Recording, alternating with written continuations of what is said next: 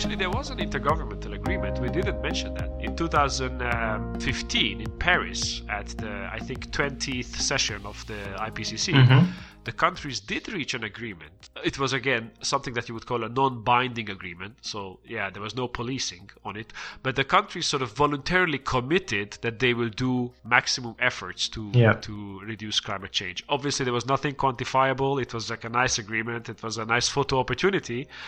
But there was something. There was actually one even before in, in Kyoto in '93, but that was most mostly concerning pollution. But uh, it was similar.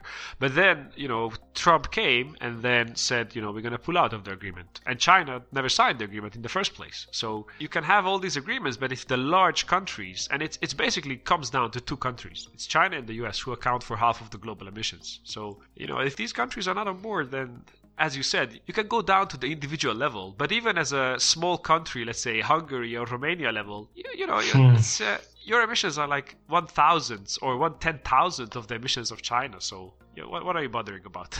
so there's like a countrywide bystander effect as well. But at the same time, I think there's also a lot of reasons for hope because even though China is the largest emitter, there are also the largest user of electric vehicles and also the largest user of renewable energy, both solar panels as well as wind turbines. So if your economy is doing well, then you also have more money for innovation, which also means that you have more money for alternative technologies. So maybe it's worth the wait. Oftentimes, what I hear is that uh, I do a lot of sort of uh, field trips in developing countries, and then every developing country now, when you are sort of trying to put up an, a new electricity system, you're not putting up a diesel generator anymore, like it used to be the case 10 years ago.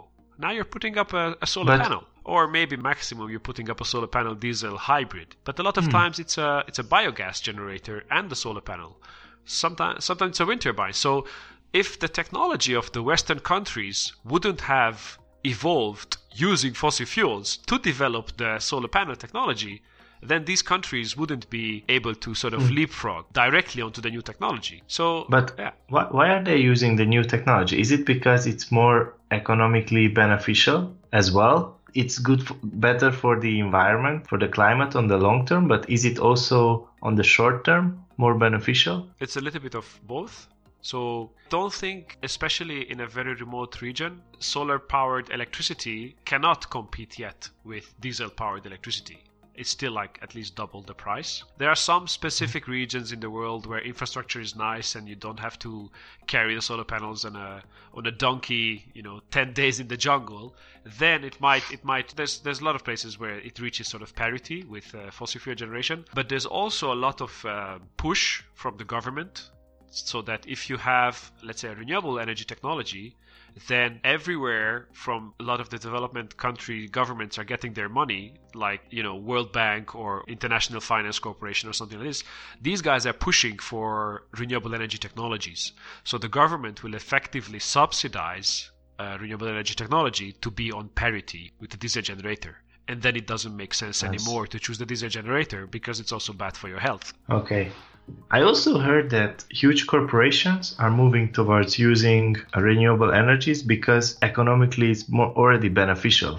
And this is high capital, high tech companies. Yes. So on scale, what I was talking about is very small scale, right? But on scale, Yeah. on actual industrial scale, it's very region dependent. But in a lot of countries, renewable energy is actually cheaper.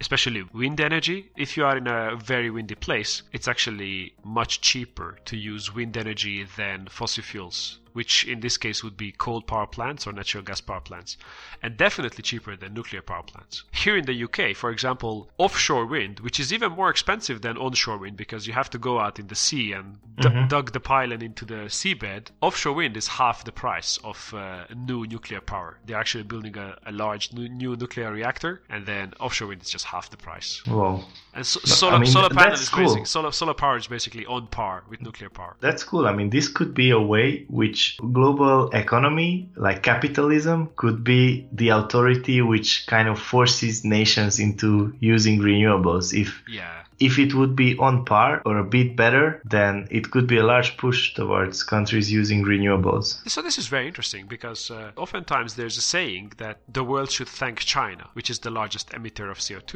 because it's only because of China scaling up deployment and manufacturing that the prices have come down. Because 10, Mm. 10 years ago, all the German solar power companies, which were the only ones to manufacture at that time, went bankrupt.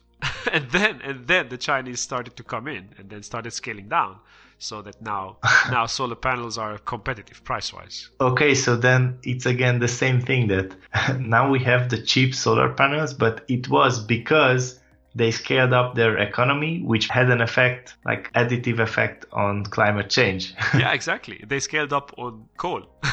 okay. But now they're replacing again- now replacing a lot of coal. So it's actually this is an even trickier question because we might say if we want to be nice that they actually want to think long term and then they did sort of take a hit in the short term and then emitted a little bit of CO2 only to bring down the price so that they can install the hmm. renewable energy long term. China is not a democracy or a capitalist country. So they actually have the luxury to think long term because they don't have Ah, to wor- they don't have to worry about what's who's going to be elected in the next 4 years. That's true. But obviously this doesn't uh, this doesn't work for every country. Yep. If there is no capitalist economy behind China to take all the shit that they produce away from them, then their model wouldn't work anymore. So they're kind of like the other side of capitalism. They kind of need capitalism for their economy to function, so it's it's tricky. It's a tricky problem and a tricky question. And how do you think that people could pressure politicians to take this, or policymakers, organizations, companies to take this issue more seriously? I think it's really hard from all the issues people face in their daily life. It's really hard to prioritize this one. I think so, yeah, because it always feels that it's very far. To be honest, my personal opinion is that we're doomed. Politicians are actually not going to do anything until water is at the window level. So, yeah, as you say, it's very difficult because it feels intangible. It's so far in the future. Exactly. Uh, So, yeah. What, what do you think? I have the same fear. But at the same time, this is also not a good attitude, right? Because this is No. not not giving a solution, just pushing it away. So yeah, we should think harder, perhaps. You know, just another thing. I, I was looking at uh, some of these uh, guys on Instagram. I don't know, like you know, Cristiano Ronaldo has 100 million followers on Instagram. So maybe if you convince, like a famous example is uh, Leonardo DiCaprio, right? If you convince some of Ah. the some of the famous people to align with this cause, maybe they can pressure the politicians because then they have enough social capital to swing votes. Because otherwise, the politician doesn't care, right? So I think I think yeah, you sh- you have to convince a lot of famous people to care, and I, th- I think I think that's actually happening already. That's a good strategy. Yeah, actually, I saw it on 9gag. Now there's a new trend, a new challenge, like trending. It's called, uh, I don't know, trashing or collecting trash, something like that. So you take a picture of an area Yes, which is saw it. full of litter, and then you take another picture after you all cleaned it up and put it in a trash bag. And then you pose. I think it's trash tag.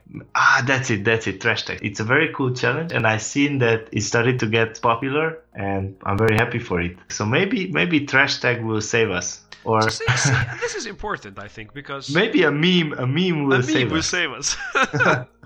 you, or push us in the right direction. you you get the the right meme on uh, on PewDiePie's show, and then all his hundred million followers. That's it. That's it. Maybe the same way we could use the technology of our society, about which we usually talk in a negative way, like how it affects our social life. But maybe we could harness the power of that for something like this, It's a like positive note. Making some meme popular that I'm only voting for The Green Party, whatever. green politicians. And then if it gets trending on Twitter, then maybe some members of parliament will take notice. I think the younger generation who are already feeling or putting into thought that their kids actually will have very tangible, sufferable effects if we continue on the inaction path. These guys are already starting to do this because, let's say, in our generation, it was still even a question whether there is global warming or, hmm. or not.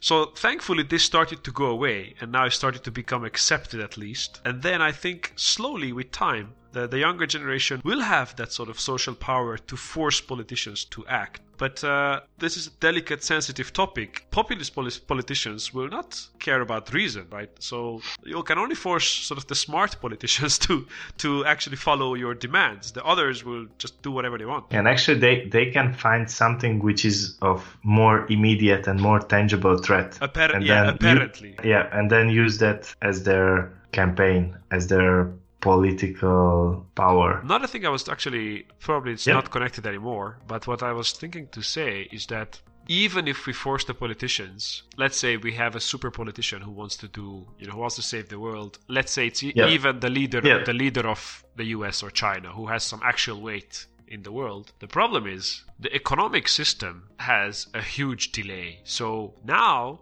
our power plants, which are fossil fuel power plants, they have lifetimes of 50 years. So there's a huge lock in that we have created. And mm. you mm-hmm. know, the bank or the investor has sunken its money into the power plant. He's not going to just yeah. just stop the power.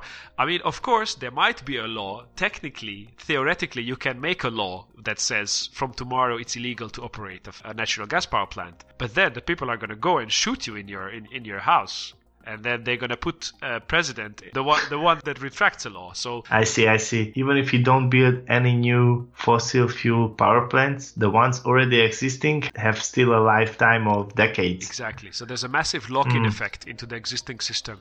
So let's say if you start Damn. changing the system today with 100% green policies, it will take 50 years for the system to completely turn over. But then, uh, yeah, there's also again, there's a little bit of hope because technological transitions are actually faster uh, with time. Energy transitions usually take decades. But then, as you say, if the price of the alternative technology, let's say wind power, whatever that replaces the energy generation, if it becomes so cheap that it makes economic sense to turn off the fossil fuel power plant, let's say halfway through its lifetime, then you know you might see uh, a shift mm. happening sooner but there's also physical limits so the solar panels and the wind turbines they are nearing their physical limits in terms of in terms of, in terms of efficiency.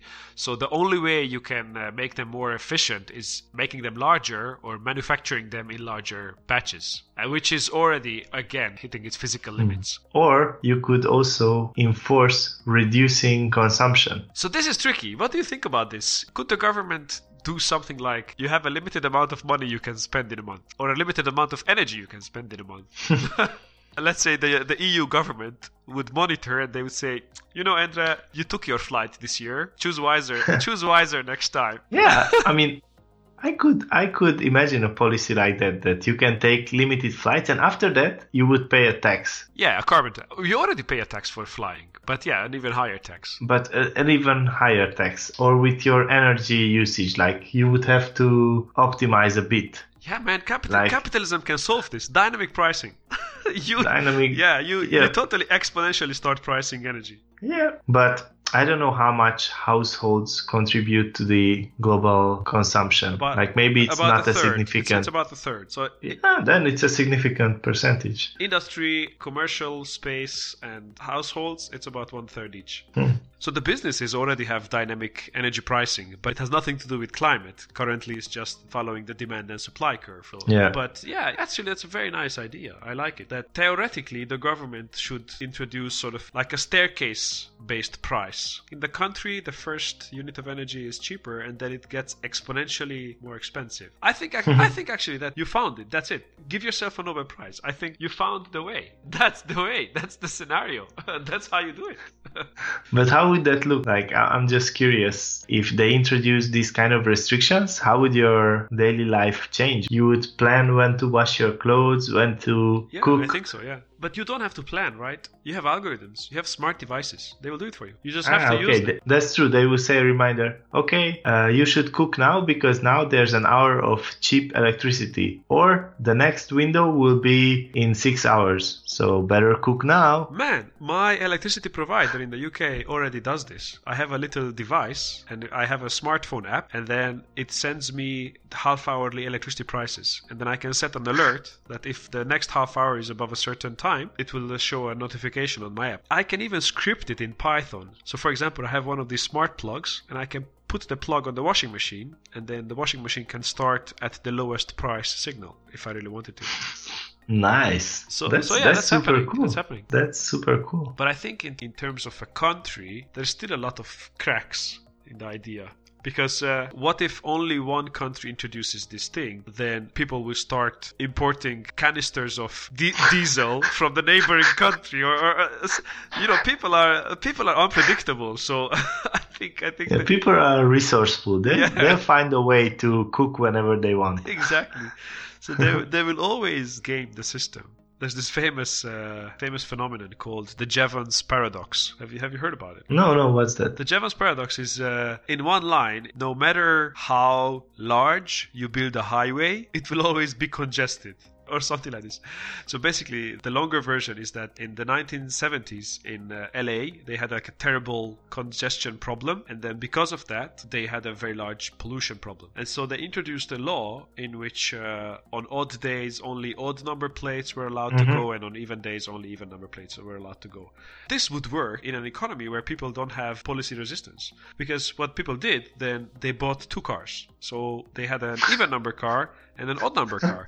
But even worse, the odd numbered car was uh, their second car, so they didn't really use it. They just got something old and cheap and second hand, which had a much Oh, worse, man. which had a much worse emissions factor than their normal car. So overall, LA, The policy backfired. the policy backfired, and they ended up with worse emissions. That's crazy. So Yeah. with these policies, you have to be really careful because yeah, people, as you said, people are resourceful. They will find a way to game the system. Oh man, and there was another one. Also, same story, odd number and even number days uh, in New Delhi, and then people have invented the six eight eight six number plate. Which, if you turn around, it's a 9889 number plate. and, then, and then you can just swap it.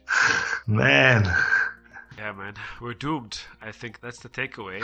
But there's a nice saying actually, which I finish my presentations with usually. So basically, in Polynesia, the navigators, I think way before uh, zero, they could sail from uh, Tahiti to Hawaii. This is like a 4,000 kilometer journey, and it was totally in you know pre-technology Mhm. era. And then there was uh, an American guy who, in the in the 60s, went down to some of these uh, Polynesian islands and interviewed a few people. And then uh, the knowledge is unfortunately vanishing, but there were still a few guys who were like knew from their grandfathers and grandfathers of how to sail the sea. And then they had a very nice explanation. What they said is that you have to look beyond the horizon and then you have to picture the island that you are going to in your mind especially because you've never been there you really have to picture it because otherwise you can never get there. So basically what the what what the you know you know what they're suggesting is that once you've committed onto a path you have to have full trust that you're on the right path otherwise you will never you have to be, keep persevering even if it's a 4000 kilometer journey which is probably i don't know like a year's journey at that time so I think climate change is like a little bit a problem like this that sometimes it seems so far away, but you know the danger with this is that if we if we lock ourselves in into a trajectory, there is actually a time when it's too late. I think we are nearing that time when it starts to become too late to limit, let's say, to fit into this 1.5 degree limit, or oftentimes there's a 2 degree limit, which they say it's the absolute maximum that we should limit to. So if we're not careful now, you fall off of that path, you know, then the Earth is, as you said, it's a it's a large complex system, so you cannot reverse it. Once the sea ice melts, that's it. You're done. You know, New York is underwater. What are you gonna do? Yeah, I agree with that. Like, if you focus on a goal and you have much higher chances of achieving it or having good results. But I don't agree with the second part that we are close to a time where we need to act or this is going to be terrible. I think we are way past that line. And I think what humanity can do is damage control basically to dampen the negative consequences. There's two large arms of the science. There's the climate change mitigation guys, and there's the climate change adaptation guys. So I think you are in sort of the adaptation camp. I am, I am. Actually, I had another idea. I, I think it would be nice. Yeah. It would be nice to produce an episode on uh, biodiversity and the extinction of species because together with climate change what it has been happening at a much more alarming rate is the extinction of species together with industrialization and i'm personally actually very interested to look at some of these numbers which are very scary i almost care more about you know, we, we as a human race, we came here, we destroyed a lot of animals. Now we're gonna destroy ourselves. We destroy ourselves. That's that's fair. You know, we couldn't have enough. We just wanted too much. As you said, we, we wanted to grow too much and maybe we overshot. So that's a fair punishment that humanity goes away. But it's not fair compared to all the other life forms of the planet. I mean, they have they have nothing to do with this, right? yeah, seems unfair taking down the animals with us and plants. Yeah, so you should create a galactic ark send off the animals somewhere so that they can survive. Yeah, they didn't choose this. They didn't vote for this. they didn't. They, they, didn't sign up for this climate change shit. Humanity, what are you doing?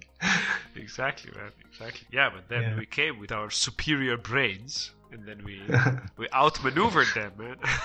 yeah. yeah. Also, another idea that it came to my mind that as the climate will change, because we will have some kind of changes, we just don't know if the effects are severe or mild, but we will have effects. So, will the animals revolt? Have some kind of defense mechanism? For example, if it's gonna be too hot in the African regions, maybe the birds won't migrate anymore. So they will stay where they are, and I don't know, they will go a bit crazy, attack people. Oh, or this is this is really interesting. Like animal behavior, which will become chaotic because of the changed yeah. conditions in the environment. For the animals, this change is very fast. Change over a few years or even a few decades. Their evolutionary systems, I think they are not adapting that fast. So they will just die out instead of i think they will keep going yeah. i think they will keep going back to africa in the middle of the desert and just die their brain will not be able to process but uh, maybe i'm underestimating I mean, maybe i'm underestimating these poor animals but no but